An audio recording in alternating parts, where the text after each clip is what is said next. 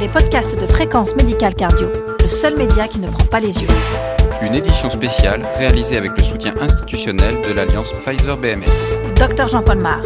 Bonjour, nous sommes le vendredi 17 avril, voici le journal de la cardiologie au cours de la pandémie Covid-19.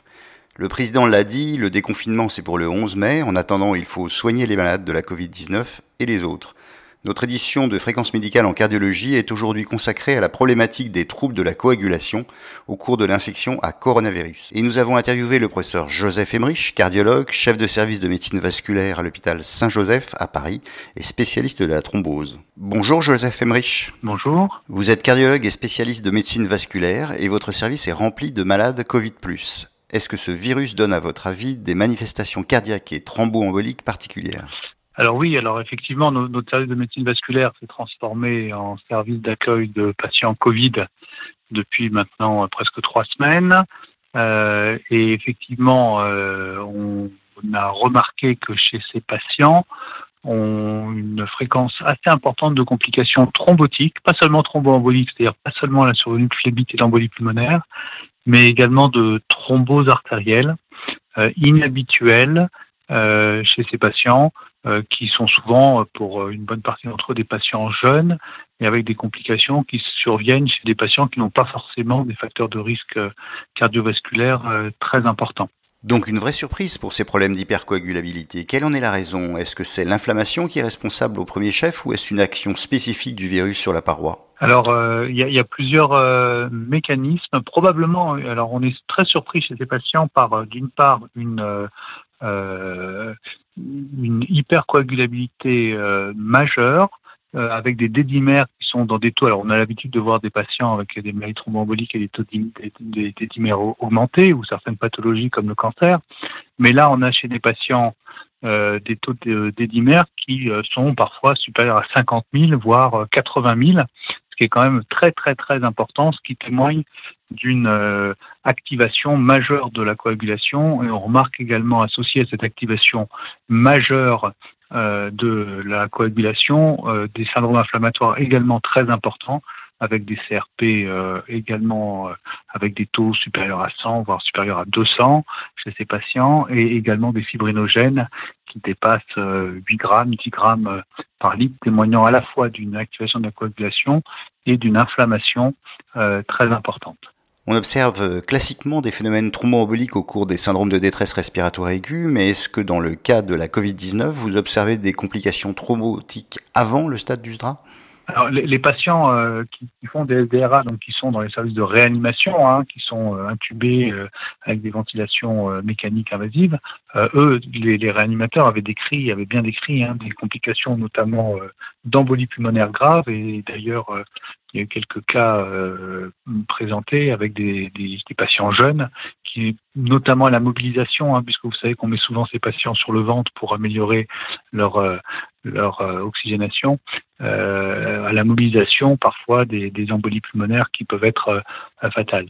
Mais chez les patients qu'on a, qui sont souvent très inflammatoires, qui sont souvent très oxygénodépendants, parce qu'on a quand même des patients qui sont à 6 jusqu'à 15 litres d'O2 en salle, donc c'est des patients qui habituellement seraient en réanimation, très inflammatoire et avec des dédimères élevés, on a ces problèmes. Donc, c'est pas seulement des thromboses liées, à la réanimation proprement dit, mais vraiment liées à une hypercoagulabilité induite par le virus. Alors, à ce stade de l'épidémie, qu'est-ce que vous conseillez pour dépister ce risque d'hypercoagulabilité ? Quels examens de surveillance et quelle prévention ? Alors, déjà, ce qu'on peut dire, c'est que en termes de physiopathologie, il est possible, mais alors là, il faut être vraiment humble à ce stade de la maladie, puisqu'on découvre vraiment tous cette maladie. Il n'est pas exclu que l'ACE2, donc l'enzyme de conversion de l'angiotensine 2, soit présent sur l'endothélium, et comme le virus se fixe sur l'endothélium, il y ait une sorte d'inflammation assez importante chez les patients les plus actifs de l'endothélium qui pourrait expliquer cette thrombose veineuse et artérielle, puisqu'on a vu des thromboses artérielles notamment chez des patients qui n'avaient pas d'athérosclérose. Donc on a vu des patients avec des thromboses de la carotide primitive qui ont fait un AVC alors que la carotide primitive était strictement normal. On a vu également des patients avec des thromboses du tronc cérébral. On a vu ça chez nous dans notre hôpital, et puis dans d'autres cas identiques ont été rapportés. On est en train d'ailleurs au niveau national, je suis en train d'essayer de colliger les cas de thrombose artérielle pour mieux comprendre la physiopathologie. Alors qu'est-ce qu'on propose en termes de prévention? Alors maintenant qu'on a vu ça, tous ces patients étaient quasiment tous, dès le départ, en tous les cas chez nous, étaient sous anticoagulation, sous prévention habituelle de la maladie thromboembolique, puisqu'on est dans le cadre de patients infectés, et on sait que l'infection est un facteur de risque de thrombose en situation médicale. Donc ils avaient tous de l'énoxaparine principalement à dose préventive 40 mg. Et malgré ça, on a vu des thromboses veineuses ou artérielles survenir. Et il y a eu, alors on a commencé à réfléchir en se disant ça suffit pas, chez les patients obèses, il faut augmenter le degré de prévention. En même temps, le GIHP, le groupe d'hémostase périopératoire et le groupe français d'hémostase des thromboses ont édicté également des recommandations tout début avril, dans lequel on s'est finalement inspiré pour être à peu près cohérent. Et donc, on propose une anticoagulation adaptée au poids, donc chez des sujets qui ont un indice de masse corporelle, donc un BMI supérieur à 30, on propose d'augmenter la dose. Chez les patients de plus de 120 kg également, d'augmenter progressivement la dose préventive. Mais surtout, et là je pense que c'est une nouveauté, c'est chez les patients, comme je l'ai dit précédemment, très inflammatoires, donc avec des fibrinogènes supérieurs à 8, des CRP très augmentés, une ferritinémie également très augmentée, ou qui ont des dédimères supérieurs à 3000. On propose maintenant chez ces patients, à condition bien entendu qu'il n'y ait pas de contre-indication à une anticoagulation à dose curative, de faire une anticoagulation préventive à dose curative compte tenu de l'important risque de complications qu'on a vu chez ces patients, surtout chez des patients jeunes chez lesquels on peut penser que le risque hémorragique est tolérable. Alors encore une fois, ce sont des recommandations d'experts, ce n'est pas des données qui sont basées sur des études randomisées. Une se propose de valider cette attitude, mais c'est finalement une sorte de consensus d'experts pour prévenir ces complications qui sont parfois gravissimes. On a beaucoup parlé récemment de la surreprésentation des obèses chez les malades en SDRA. Est-ce qu'il y a un lien physiopathologique entre obésité, endothélium et anomalie thrombotique ? Le lien qu'on avait avec l'obésité a été principalement rapporté pour les complications de SDRA. Alors c'est peut-être un peu tôt, notamment pour les thromboses. Alors on sait que l'obésité est également un facteur de risque important de maladies thromboemboliques. Donc pour ce qui concerne la phlébite et l'embolie pulmonaire chez ces patients, on peut il est tout à fait probable, même quasiment certain, que l'obésité est en soi un facteur de risque qui augmente. Pour ce qu'il en est pour les thromboses artérielles, je pense qu'il faut être un peu plus prudent. Je pense qu'il faut attendre d'avoir plus de malades, de colliger plus de données pour voir si on retrouve ce lien.